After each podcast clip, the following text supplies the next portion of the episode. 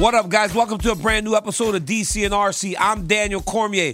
That's Mr. Everything, Ryan Clark, RC, my brother. We are going to recap UFC 288. We hear from Michael Chandler as he prepares himself to fight Conor McGregor. And as always, we tap in or we tap out. But Ryan, man, y'all dropped a big interview today. That was one, I don't get jealous. I don't really get jealous, but today was one that your boy get a little jealous about. How was it, bro? How was it interviewing The Rock? That's crazy. I mean, listen, I told him, you know, I've only seen one other physique like his in person, and that was you, DC. So I made sure that he knew he still had some things uh, to do in the weight room. He need to hit a little more cardio, cut the carbs a little bit if he wanted to look like you, my dog. you see what I'm saying? You see what I'm saying, bro? You know what? You know what, bro? That's why I love you. You see what I'm saying? Because like when you look at me, you see the rock. It's like I look in the mirror and I see like what's that boy name used to play on the Young and the Restless, Shemar or whatever his name was, Shemar Moore. Sham- I'm looking at myself. Moore. I look like Shemar Moore. I'm looking like everybody, not. all the best. I- I'm sorry. every- When I look in the mirror, I'm the most beautiful man in the world, and I love that you view me in the same way. Like I look like the Rock to you. You know what I'm saying? That's why you my guy right there, RC. RC. Last weekend, I was in Newark, New Jersey for UFC 288. Aljamain Sterling fought Henry Cejudo, and Henry Cejudo was the favorite, as has become the case with Aljamain Sterling, a guy that is always underrated. He goes out there and he gets the job done. But there's some like some some not everybody's not on the same page in regards to the decision because Verdict MMA, which is one of those uh, they score fights, scored the fight for Henry Cejudo, but 90 of nine, 90 of 100 media members scored the fight for Aljamain Sterling. But when you look at the verdict scorecard, they're saying that Henry Cejudo won the fight barely, but the media scored it for Aljo. I had the fight for Aljo. I had him up 3 2. I had him winning round one. I had him round three and round four. How did you look at the fight? And, bruh, when can Aljamain Sterling finally get his respect from not only the world, but from the fans? You know what's crazy about Aljo and respect? I feel like all of it went away and he's been playing from a deficit since the illegal knee from Petr Yan because he was being dominated in that fight and Petr was on the way to really, I think, putting a stamp on what the fight between he and Aljamain Sterling was, and then the knee comes, and then Aljo, who is visibly injured by the illegal knee, parties the night away, but then he comes back and he dominates Petr Yan, takes his back in two or three of, of the rounds. He he he batters him on the ground. He he wins that fight, and he wins that fight going away. You come back and you defend against TJ Dillashaw, and I'm not mad that Henry Cejudo was the favorite. When you think about Olympic gold medal- medalist, a guy who was a two division champ, it's okay to have those high per, uh, perceptions of Henry Cejudo coming into this fight. I felt like Aljo won the fight 3 2. I think the the the swing round was probably uh, the fourth round if you look at this fight, but it was extremely close. A split decision is something that's acceptable, and Aljamain Sterling is the winner. I still believe that people won't give him his just due until he goes on these long title reigns, like we've seen the Jon Jones and the Daniel Cormiers and some of these guys, the George St. Pierre's, that had to beat that that beat so many people until it was kind of undeniable who they were. You know what's crazy, RC? I think that we should give him more credit for what he has done because the title reign started in such bad circumstances with the illegal knee from Petr Yan. Because, bro, if he loses that fight as he was starting to, then it's over for Aljamain Sterling. He's back to the drawing board to try to work his way back to another championship opportunity. All he has done with taking that belt under those circumstances is get the longest bantamweight title reign in the history of the UFC. He has defended the belt three times now. Nobody else has ever done that. He has the longest win streak in bantamweight history now. He's won nine fights in a row. This kid has done things that have never been seen in a division that has been home to Renan Barão, Dominick Cruz, um, TJ Dillashaw, Jose Aldo, All these great fighters have lived in the bantamweight division, and none of them have done what Aljamain Sterling has done. He had, and he did it after getting kneed illegally to become the champion, dealing with all the negativity that went into that. Remember the neck surgery he had when he became Yeah. the champ, where everybody's like, this dude's trying not to fight Petr Yan again because he's afraid. He goes out there and he beats him. Then he beats the next guy, TJ Dillashaw. Then he beats Henry Cejudo, who was very well prepared and ready to win that championship. He should garner more respect. But it doesn't seem to be working for him because Newark, New Jersey is next or as close to home as Aljamain Sterling can be unless he's fighting in the garden. The decision gets read. Aljo's on the mic. They are booing him. In the middle of the fight, you hear the crowd going, Henry, Henry, Henry. DC, but He's DC, at home. but DC, he's stuck in this. He's stuck in this weird place where superstardom is not attainable. Like he doesn't, you know, he he has the flat top and he has the chains, but Yeah. he doesn't. He doesn't have the cool that Izzy has. Right? He Mm. doesn't necessarily have the the the swag and the the the kind of smoothness that Kamaru started to have. And so he's kind of stuck in between that place. And then he doesn't really have a fighting style that you go, this is recognizably great. Right? When you when you watch Sean O'Malley, who in no way has done or has the resume that Aljamain Sterling has, but he throws hands, bro. And he drops folks and he drops mm-hmm. bombs and and people love that. And then you saw him against Petr Yan in a dog fight, and he fought that fight standing on his feet in front of a man and and people like the UFC and MMA is about wrestling. Wrestling is the greatest skill and greatest tool in the history of mixed martial arts. Yeah, yeah, yeah. But the dudes who we fall in love with, probably outside of the Dagestanians, they don't wrestle like that. You see what I'm saying? Like you were a wrestler, DC, but when you got to the UFC, you was head kicking folks, you was elbowing folks, you was punching folks down. And then if you got in there with Rumble Johnson or you got in there with a dude with, with, with, with the Black Beast, you said, okay, I probably don't need to stand with these Yeah, yeah, dudes. yeah, I'm gonna yeah, use yeah. the wrestling. Aljamain Yeah. Sterling is caught there. If you can kind of understand what I'm saying. No, I do. I, I, I get what you're saying. Like, I get what you're saying. Like, you said he doesn't have the cool. And I'll be honest with you, RC, and this is something that um, I got a group with all my friends and my, my family from back in Lafayette.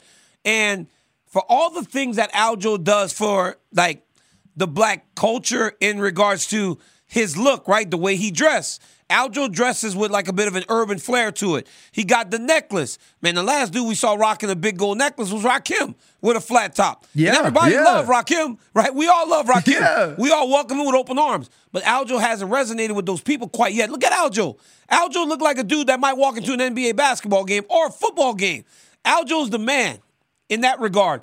It's just something hasn't kind of caught on with my man yet. But if he keeps winning, it'll become undeniable. Dude, Aljo even got the gold grill on the bottom. Like he Yeah. he really does kind of speak to the culture. But it's like for some reason people aren't drawn to him yet. But I'm telling you, Ryan, it feels like he's getting closer. And I know it may not it, it may not have seemed that way in, uh, the other day, but it feels like it, he's one performance away from completely breaking out. And that performance may be in Sugar Sean O'Malley, the guy that he's going to fight next. Because at times, it's not so much about who you are and what you have done, opposed to who you are doing it against.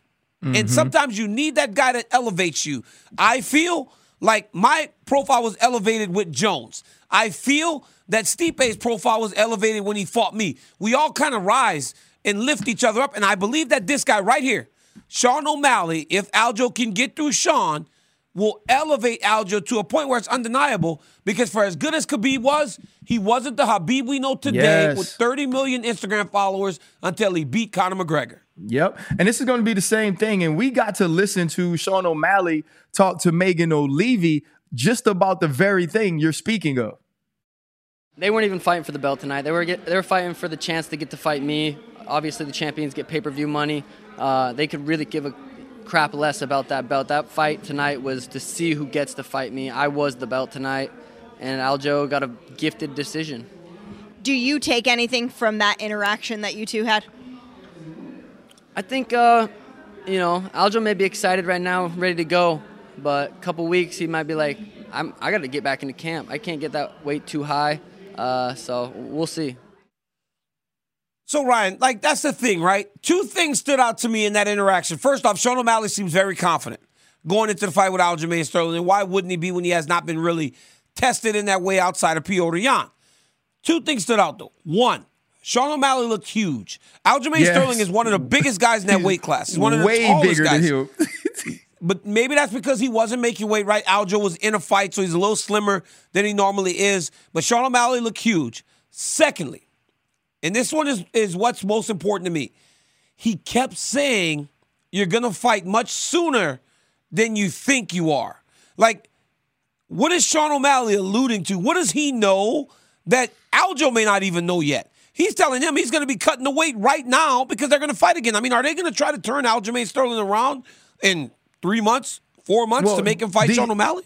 DC, we haven't seen Sean O'Malley back inside the octagon since he fought Petr Yan. And, and that's mm-hmm. been a while. And so now if you're going to wait, make him wait months and months and months to get back in, this is one of the UFC's biggest stars who has been stagnant for a long period of time. And you know Dana White and the UFC understand how to make the money fight. This is now the exciting fight. This is now the fight people are waiting on.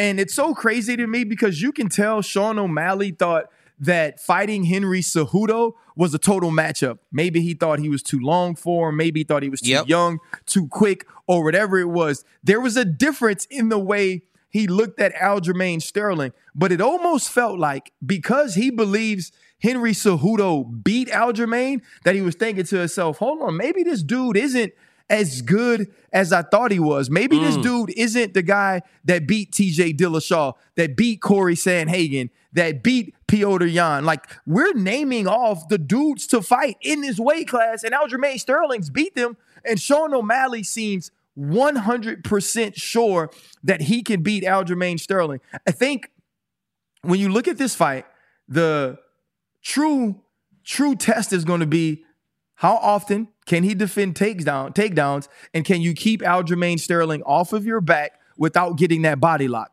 We watched Henry Cejudo be able to do that, but he's a stinking gold medalist in wrestling. Sean O'Malley's not. And everybody's saying, oh, Yeah. he can grapple better than you think he can. He's a better wrestler. Yeah, but you ain't Henry Cejudo. And Henry Cejudo is mm-hmm. kind of the only guy we've seen be able to do that. But this fight is exciting. This is the fight that needs to be made. And I would hope that Merab wears the Michael Jackson jacket to be in No. Aljo's corner because it might have been No. the best part of the night.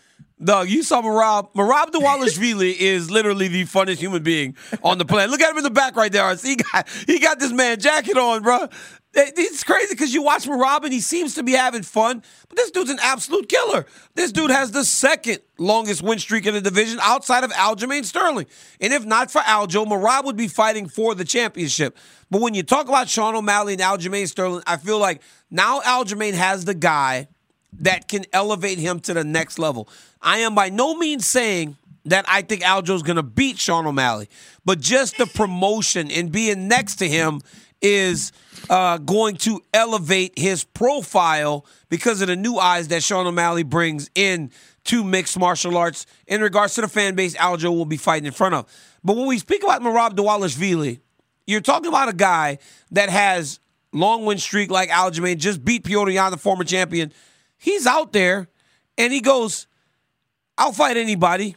Henry Cejudo says it's far from over. I thought Henry was going to walk away. Merab goes, let's go then. I'll take Aljo's leftovers for now. This guy is good. But it seems like now Merab is going to go back into something even bigger than he may have imagined. Because I'll tell you from something that I know from the inside, Ryan, they were working very difficult, very hard to make Merab versus Umar. So the, the, the fact that that's not happening, and now it'll be Henry Cejudo, or it would seem to be Henry Cejudo, what does that do for Merab Dvalishvili? And is that booking the division into a corner? Because Merab wins, he still ain't fighting Aljo.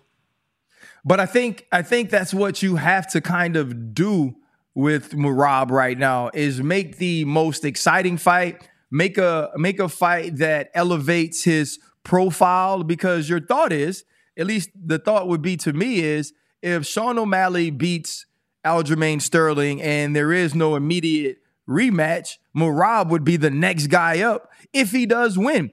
And when you look at the top five of this division, we've seen Corey in that position. We've seen Petr Yan in that position. Henry Cejudo just loses. It's just one and two that we're trying to figure out. And Merab continues to say that he is not fighting Aljamain Sterling. And so this is where we are.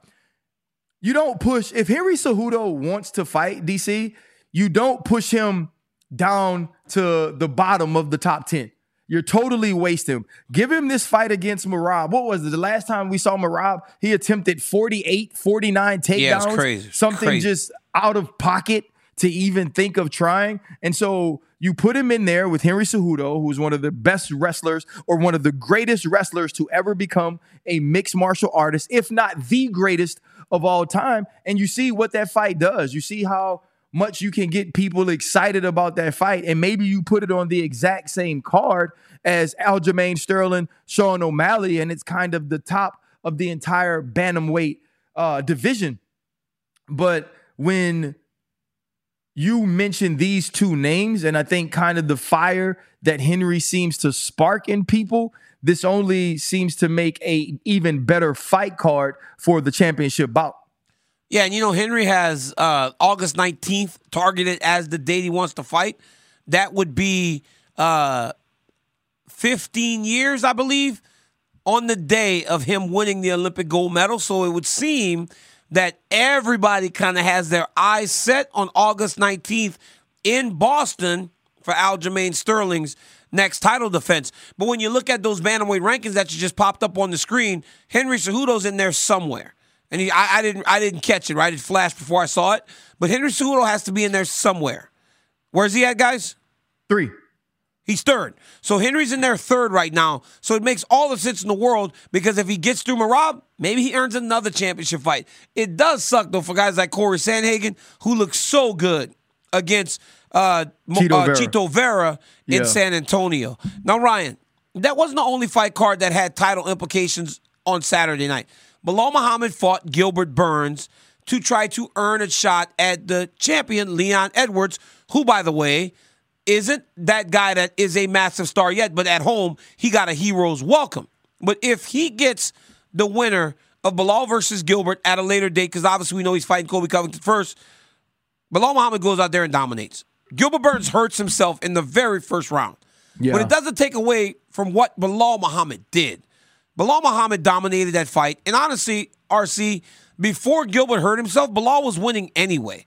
How impressed were you with Belal Muhammad, especially being that he took the fight on short notice, went five rounds with one of the best welterweights in the world, and won a very handy decision?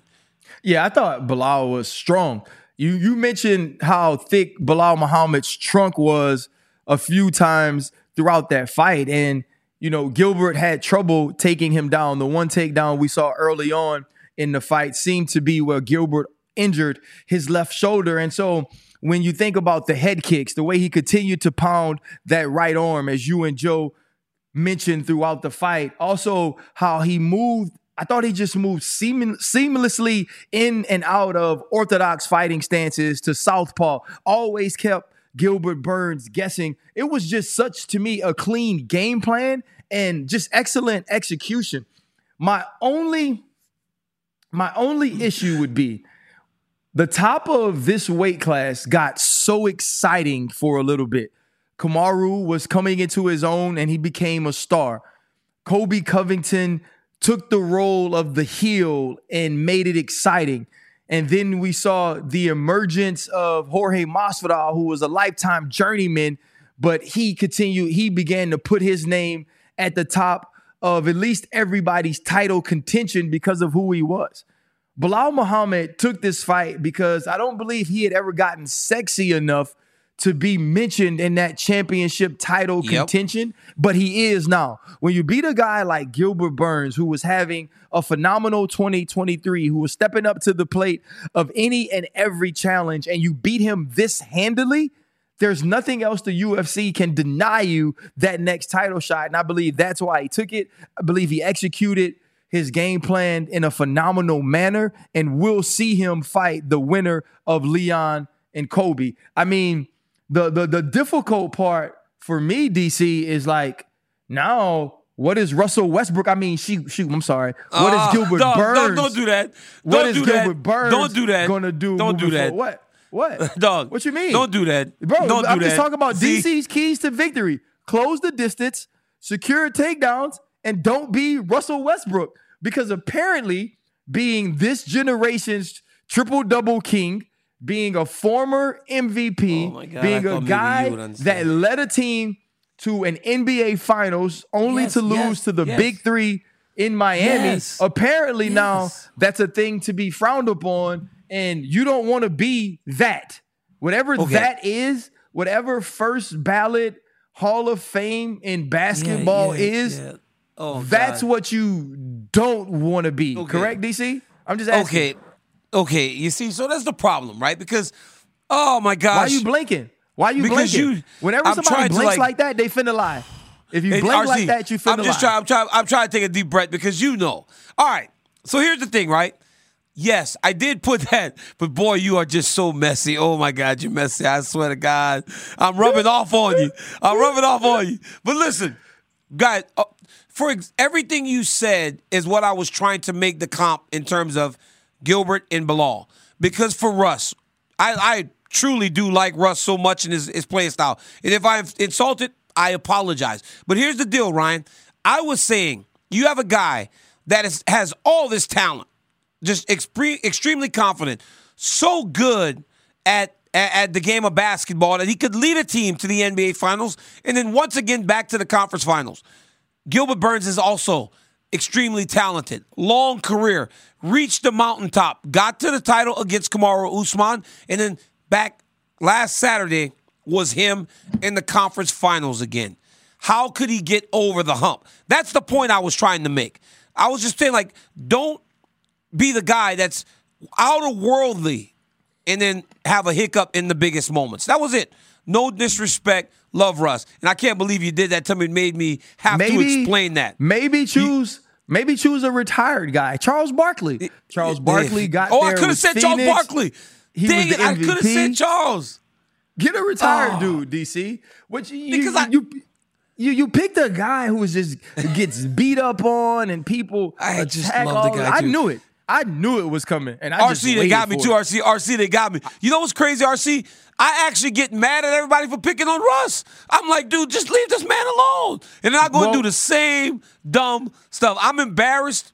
I'm embarrassed, but I hope that my explanation makes you understand what I was trying to do. You know what the- Back to Gilbert Burns. Wait, wait one second. The funniest. I'm trying to move on. is- I'm trying to move on. Wait, I'm trying. but here's the here's the funniest part, DC.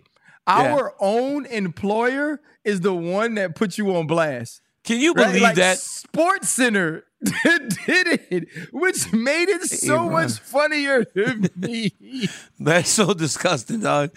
Hey, let me tell you something, bro. When you sleep in the bed with a snake, you know, when you sleep in bed with a snake, dog, that's ESPN. Bro, I, get, I looked at that, I said, wow. They put E ESPN, ESPN, MMA, and Sports Center. I was like, so y'all just all collaborated to throw me under the bus. Like, I mean, come on, man. That's crazy. Anyways, back to Gilbert Burns, right? One, another comparison is that because Russell Westbrook is so great, he continues to get opportunities. That seems to be the case again with Gilbert Burns. Dana White goes and says, this doesn't hurt him at all.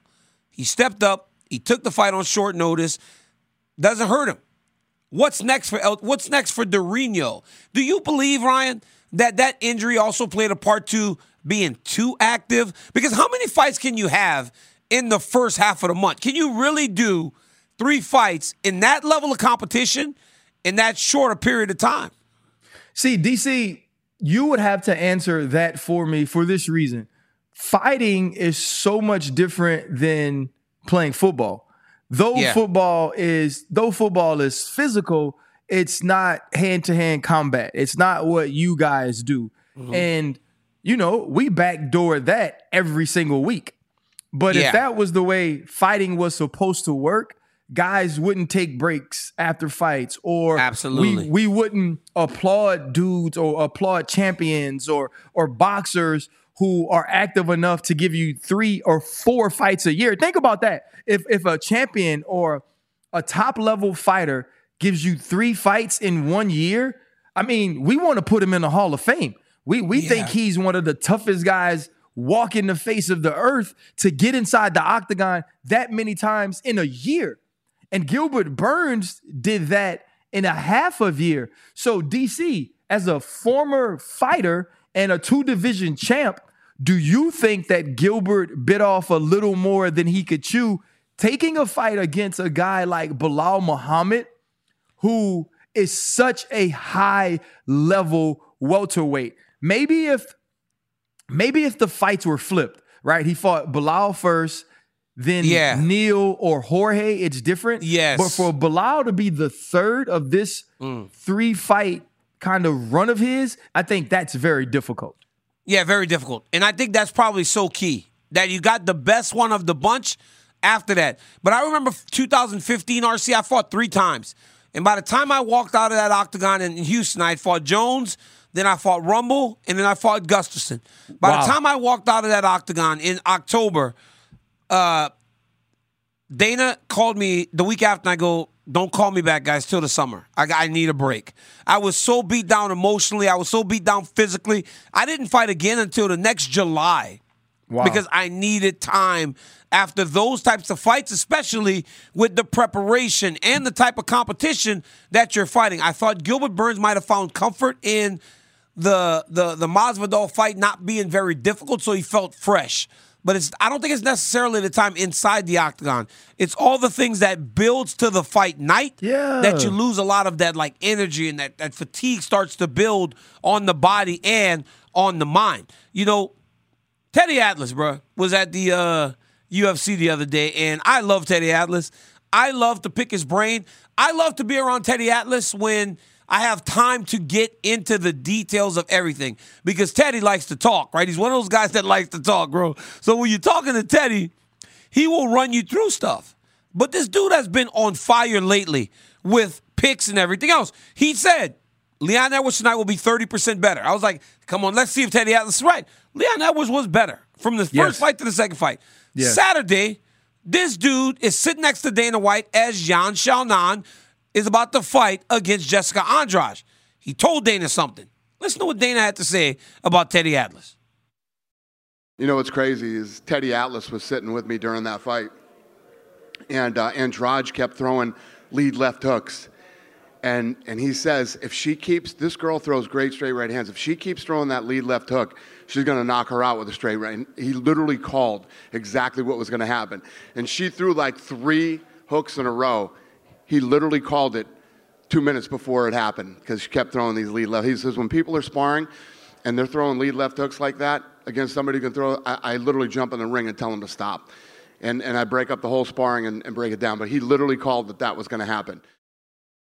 I mean, should we call him Mystic Teddy now? I mean, should we call this dude Mystic Teddy? No, Teddy is crazy. when we were talking before Jon and Ciryl, he was running it down the same way. He was like, you know what? I wonder if he said the, the problem is going to be if the moment's too big for Ciryl God. Jon's been oh. in these fights his entire life. He just the dude just understands it. He he he gets it. And when you watch Jessica Andrade, and this is an outsider's perspective, DC, and I'm and I'm gonna be honest about that. Sometimes you look at fighters and they get so enamored with their toughness, with their strength, with their power that they kind of abandon technique. I think it was Lauren Murphy, and we watched Jessica Andrade, bro, and she just gave it to her. There were wild mm-hmm. hooks, it was wild exchanges, and she just basically overwhelmed her with physicality. You could see from the beginning that Yan was the purer striker. She was the more uh, detailed striker. She was jabbing her. She was using the straight rights. Everything was compact. And Jessica was like, you know what? I'm just going to overwhelm her. It was kind of Yeah. how Muhammad Ali made fun of George Foreman before they Yes. fight, before they fought. And then all of a sudden, man, it was crisp, it was on time, and Yan knocks her out. And it's so crazy because it takes it took me back to watching uh Zhang Weili knock out Joanna. Right, it, it was Yep, a fight. yep, yep. It was the the the rematch after we saw an amazing fight the fight before, and she ended it like this, just being precise, just being detailed. And so now these two may be on a collision course, and you know there's rumors that it will be done in China if it's made. Mm-hmm. What does a fight like that mean, DC? Oh, Ryan, let me tell you something. I don't know if I don't want to go to China. I'm being honest with you. I don't really want to go to China. Like I, I've been there before. I don't really want to go to China. I don't. I don't really like the food that much because it's not Chinese food like we have. You know, bro. We kind of simple minded, man. I, I want Chinese I food. they might hey, you bring. want orange chicken. I want orange Bro, chicken. I ordered chicken in China. Me and King Mo. Me and King Mo ordered chicken in China. They came and, and they had, gave it to us in a bucket, and they had the claws kind of like the claws were sticking out of the bucket. Me and Mo, bro, me and Mo got up and left. We left the chicken on the table. DC. We went back to our hotel. All right, right. You would eat it. DC, we, you know what I'm talking about when I say we, we like chicken. I'm not eating no chicken with the claws on it though, dog. RC, the, the claws were sticking out of the bucket. Me and Mo got up and just left it there. Dog. We left it on the table. I said, man, I'm not eating this, man. Dog. So, so I'm not really trying to go to China is the point. But I'm going to watch Yan Xiaonan fight Zhang Weili, bro.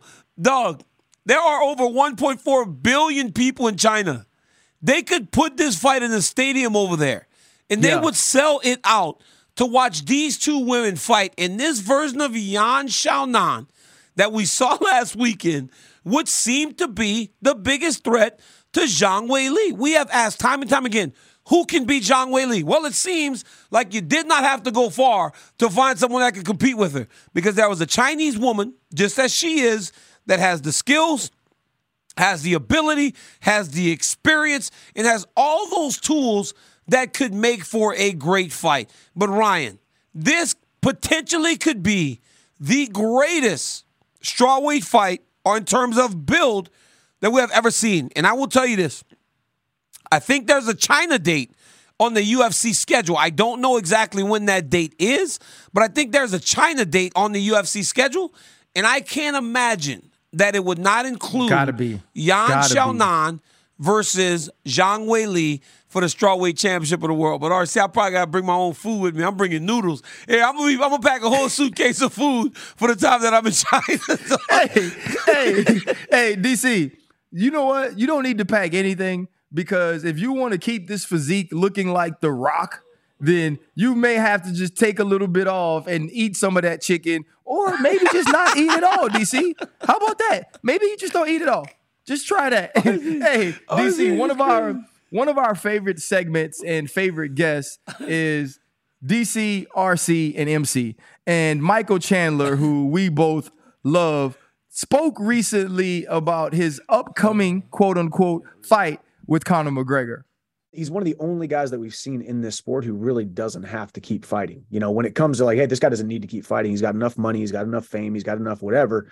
Um, so of course there's that extra caveat. But I think, and I've said this in the past, I think Conor to his core really is romantic about the the combat sports or the sport of mixed martial arts. He really is. He loves it. I think he's coming back. It sure would be a uh, huge stain on his legacy, uh, leading everybody down a road making people think that he's coming back and then kind of chickening out at the very end and only doing it for for the publicity that to me screams insecurity and trying to stay relevant rather than seeing through your commitment passion, drive, and patience. The formula for winning championships is also what keeps your ride or die alive. eBay Motors has everything you need to maintain your vehicle and level it up to peak performance. Superchargers, roof racks, exhaust kits, LED headlights, and more. Whether you're into speed, power, or style, eBay Motors has you covered. With over 122 million parts for your number one ride or die, you'll always find exactly what you're looking for. And with eBay Guaranteed Fit, your part is guaranteed to fit your ride every time or your money back. Because with eBay Motors, you're burning rubber, not cash. With all the parts you need at the prices you want, It's easy to make your car the MVP and bring home huge wins. Keep your ride or die alive at ebaymotors.com. Eligible items only, exclusions apply. 10 seconds on the clock. How many things can you name that are always growing? Your relationships, your skills, your customer base. How about businesses on Shopify? Shopify is the global commerce platform that helps you sell at every stage of your business. From the launch your online shop stage to the first real life store stage, all the way to the did we just hit a million orders stage, Shopify's there to help you grow. Sign up for a $1 per month trial period at shopify.com slash network, all lowercase. Go to shopify.com slash network now to grow your business, no matter what stage you're in. Shopify.com slash network. With everyone fighting for attention, how can your business stand out and connect with customers? Easy. Get Constant Contact. Constant Contact's award winning marketing platform has helped millions of small businesses stand out, stay top of mind, and see big results fast. Constant Contact makes it easy to promote your business with powerful tools like email and SMS marketing, social media posting, and even events management. With Constant Contact, you'll reach new audiences, grow your customer list, and communicate more effectively to sell more, raise more, and fast track growth. Don't know much about marketing? No sweat. Constant Contact's writing assistance tools and automation features help you say the right thing at the right time every time. Plus, you can send with confidence, knowing your emails are actually reaching your customers thanks to Constant Contact's best in class 97% deliverability rate. Tackle any challenge with Constant Contact's expert live customer support. Plus, everything's backed by their 30 day money back guarantee. So get going and start growing your business today with a free trial at constantcontact.com. Just go to constantcontact.com right now. Constant Contact, helping the small stand tall. ConstantContact.com. Robert Half research indicates 9 out of 10 hiring managers are having difficulty hiring. If you have open roles, chances are you're feeling this too. That's why you need Robert Half.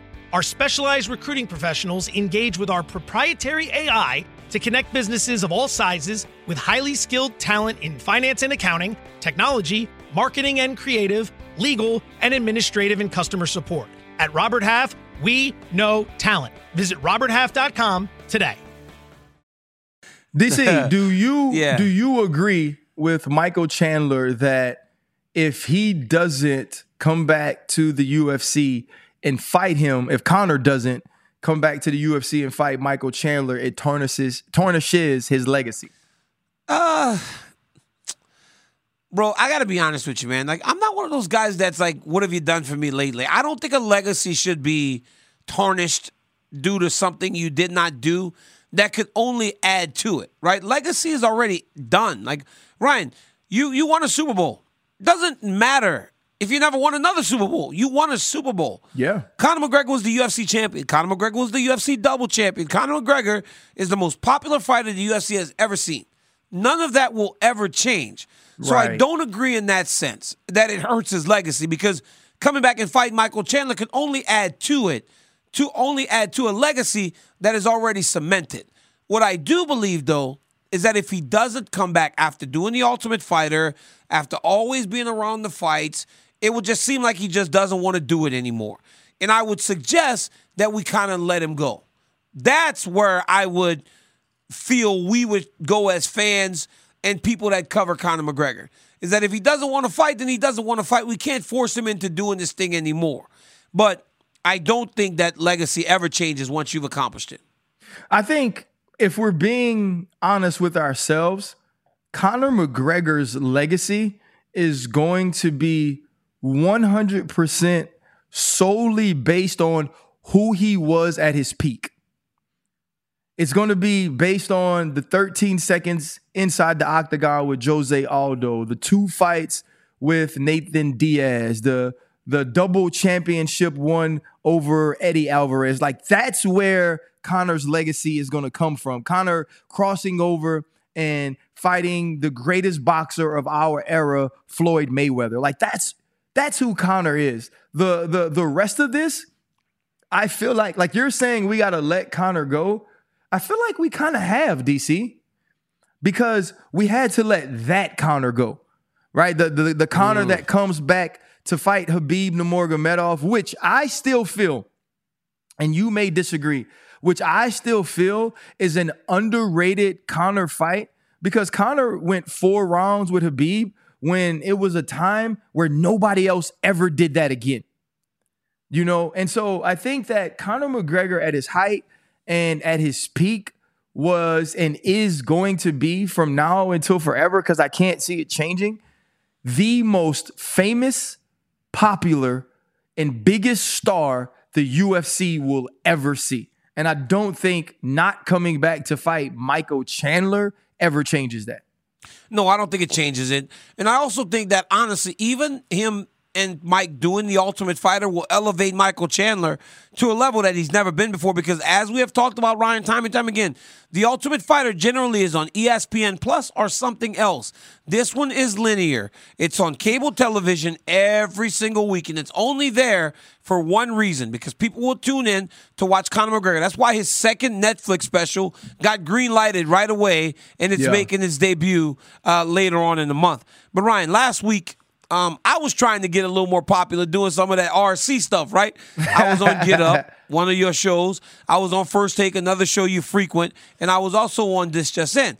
But on First Take, they asked me, DC, give me your Mount Rushmore of mixed martial arts. And I thought that I did a fantastic job.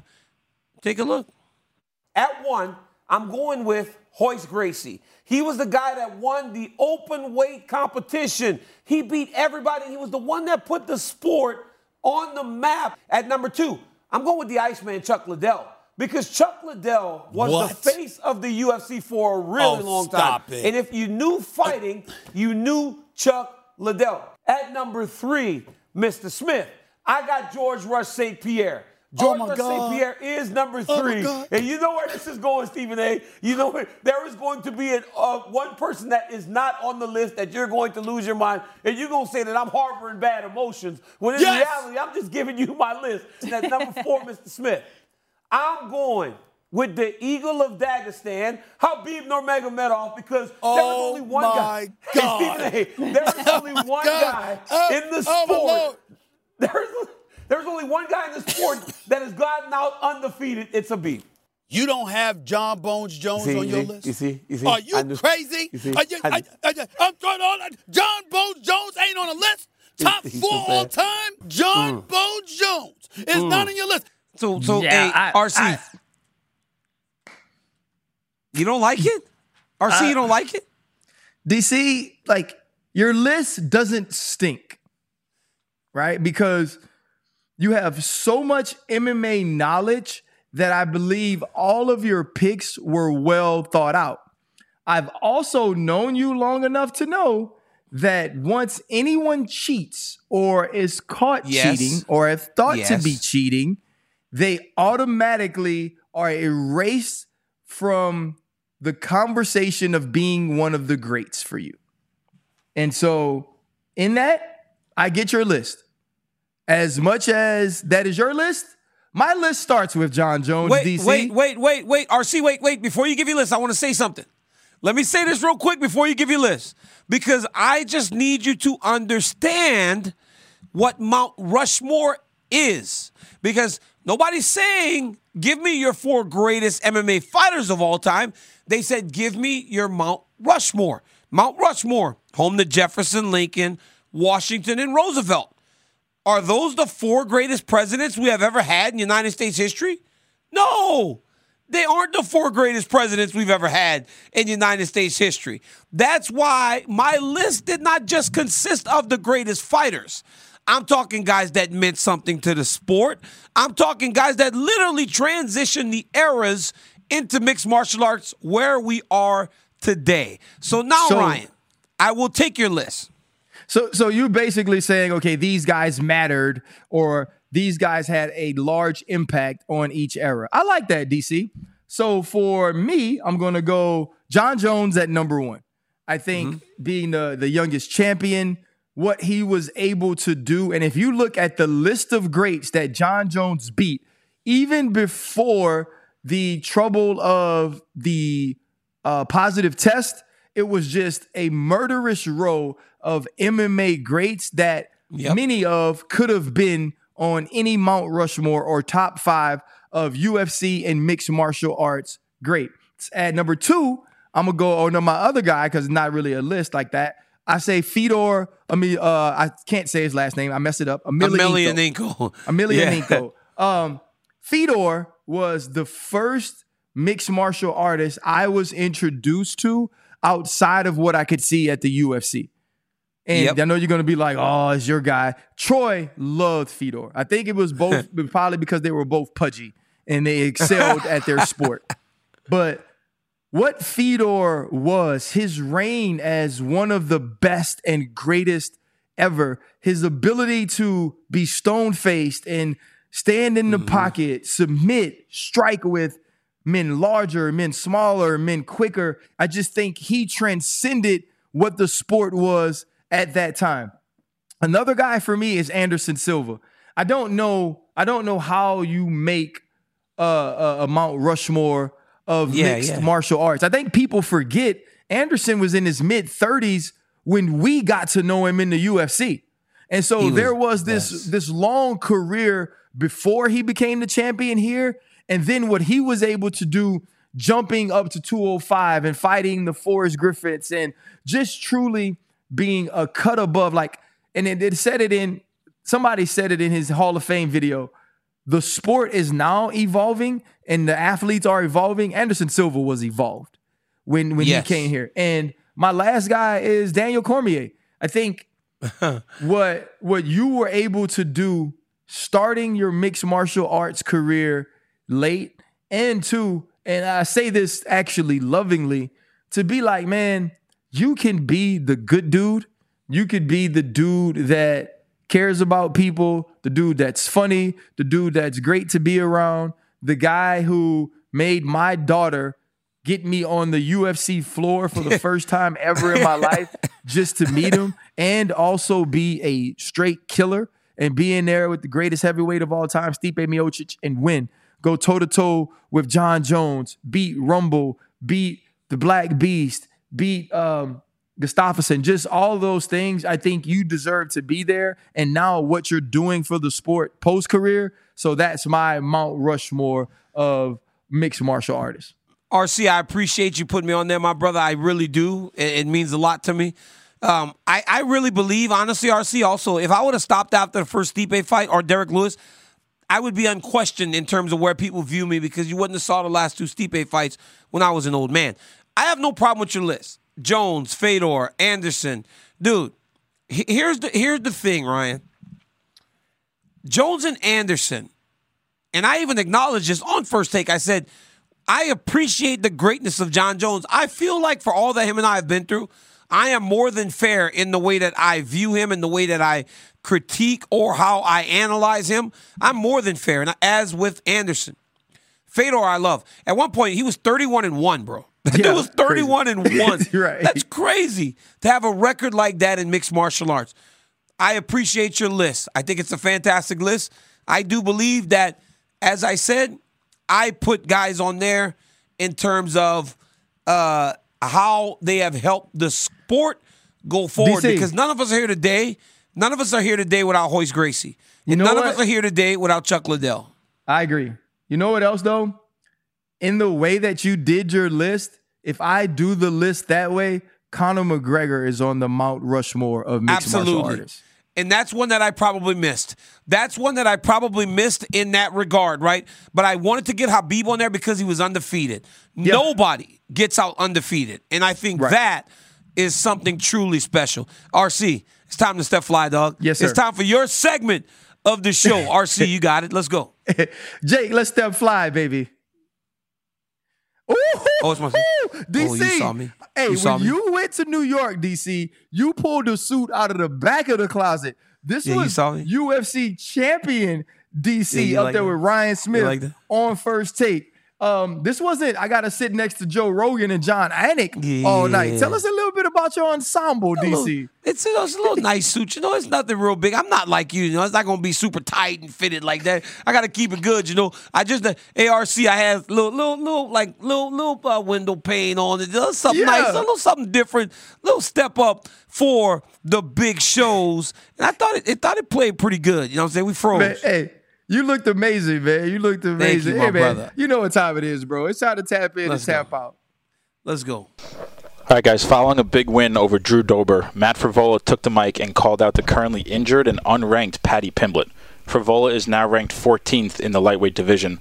RC, tap in or tap out on Frevola's call out of Paddy. Well, I tap in on it because I expect him to win the fight. And that's exactly why what he does as well. And if you're going to fight somebody, if you're at 14 and you're kind of like teeter tottering on putting yourself in contention to be in the top 10, why not get one last fight against Paddy Pimblett? Because people are going to want to see it. You believe he can't fight after what you saw in his last fight, and it makes total sense to me. I tap in. I tap in on Matt Frevola actually uh, calling out Paddy Pimblett because uh, it's the probably the biggest fight that he can get in terms of name recognition. Yeah, I tap all the way in. I think it was very smart of Matt Frevola because obviously he thinks he can win the fight, but also it's the biggest name that he can get because there are a lot of guys ahead of him, RC, that while they might might move you closer to the top of the rankings, they don't bring the Yeah. eyes that Paddy Pimblett brings. This weekend, Jonathan Almeida gets a main event shot against top 10 contender Jairzinho Rozenstruik. With four finishes in his first four UFC fights, DC, tap in or tap out, Almeida becomes a top heavyweight contender with his fifth straight win. Yeah, you know, Jailton Almeida right now is number 12, and Jairzinho Rozenstruik has kind of found himself in a bit of a weird position where he's good enough to beat most, but he's lost at the very top of the division. This seems like the logical next step for Jailton in pursuit of true heavyweight relevancy. This guy is only about 225 pounds. He knows that he can make 205, but feels like the path is much quicker at heavyweight, and that is why he's staying up, and that is why he is fighting against uh, Jairzinho Rozenstruik from Charlotte this weekend. Now, the one thing about I, I tap in. The one thing about Almeida is he also wins in very like dynamic fashion, which is something that we love. And the thing we remember, most about Rozenstruik is the brutal knockout to the hands at the hands of Francis Ngannou. And so he is kind of become that gatekeeper of I can beat most of these dudes, but I'm not at the top. So in order to get your title shot, in order to get into contention, you got to beat somebody like me. And I think that's what this fight will say. All right, guys, last one. UFC fighter Ilia Topuria was asked by a random fan to put on a boxing glove, square up, and hit him right in the liver. Yes. RC, tap in or tap out on asking What? a professional fighter for an unblocked liver shot. Bro, p- professional fighters get knocked out by liver shots. Dudes who are paid and trained to take these punches. So you gonna pay one or ask one to do it for the free ski? Man, hell no. I don't get what the fans' fascination is with doing stupid stuff. But this is stupid. He didn't even, but he didn't even freeze him. So Ilia didn't even hit him that hard. If Ilia would have hit him with all of himself, right, turned into that body shot, there's no way that that guy would stay standing. Ryan, I don't know why people do this though. They're always like, hit me, do this, do this. I'm like, yo, I'm not hitting you because if you decide you're trying to sue me afterwards, there's nothing I can do to stop you. But Ilia hit him with the body shot, but he didn't get him clean, Ryan, because when a guy takes a real good body shot, a clean body shot the right way, it's a bit of a delayed reaction. They try to step back and that liver shuts down. But watch Topuria.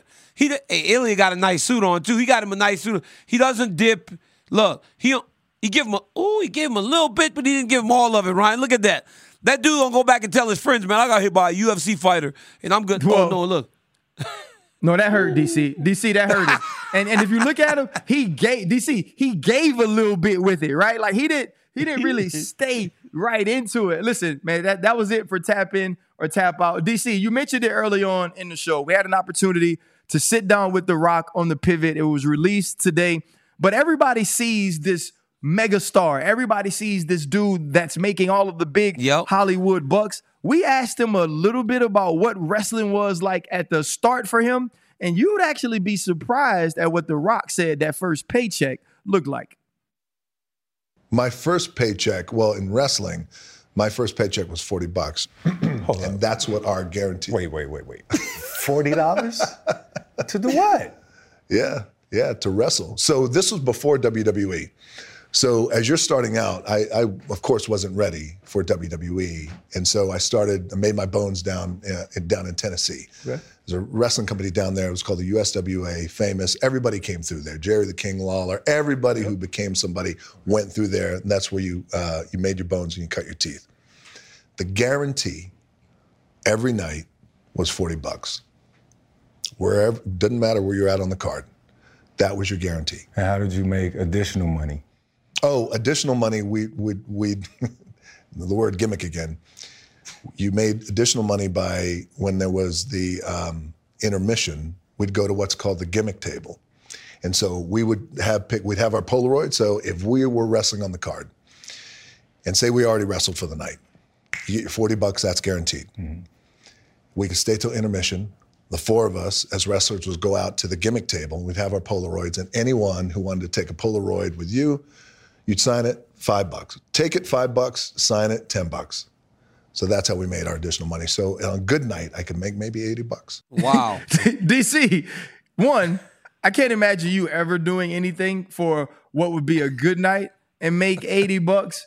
But when you hear someone like The Rock, someone who's now made it to the level that he is, talk about what it was like at the start, it really puts you on to what some of these dudes have to do to grind and get where they are. Being someone that loves the WWE, what do you think when you hear that clip? you just appreciate those guys for the journey a little bit more because you know, right? Like you know, I, I've been to some of those fight, uh, those matches when I was a kid in Louisiana at the Blackham Coliseum and and places like that where we were on folding chairs watching these Yeah. guys wrestle and do crazy things for no money. So it makes you appreciate the journey and. It's really interesting because you look at a guy like The Rock be a megastar today with boatloads of money and know that he came from that same humble beginning as not only you or me, but most people in the world, right? So it's all in the value of the experience. So whether you're a millionaire today, a professional athlete, or someone that's just making a living day to day, share the same type of story as most of us because we all did something at a point in our lives where we were just trying to survive. And that's what I take from The Rock. Rock's an inspirational guy, man. He really is because he had to go, go through a lot of failures to get, get to where he is today. And just a sweetheart of a man, RC. Uh, when my father passed, he sent me a message. You know, like he just always he's a good dude, man, that that really does care about people. Well, DC, I'm gonna say this: his body is a little bit better than yours, but hey, you still my guy. Pause. Hey, bro, say listen, pause. Ryan, say pause like Aljamain Sterling. Aljo always says some like inappropriate stuff, then he goes pause. hey, I'm not gonna do that. We don't have to do that. But bro, this was a great show. 288 was the bomb. We got to see Henry Cejudo back in action. Now we're moving forward into this year. I don't know if we're gonna see Gilbert Burns fight 16 more times, but I'm RC. That is DC. DC, you bring us home because I am done for today. I did a show with you and The Rock in one day. I mean, what else can Yeah, I ask for? You're done. There's nothing more you could do. Guys, it's on the UFC 289. The GOAT, Amanda Nunes, returns. RC, maybe I'll see you down in Canada. Guys, until next time, E ESPN2, midnight Eastern, YouTube, wherever you get your podcast. I'm DC, that's RC, and we out.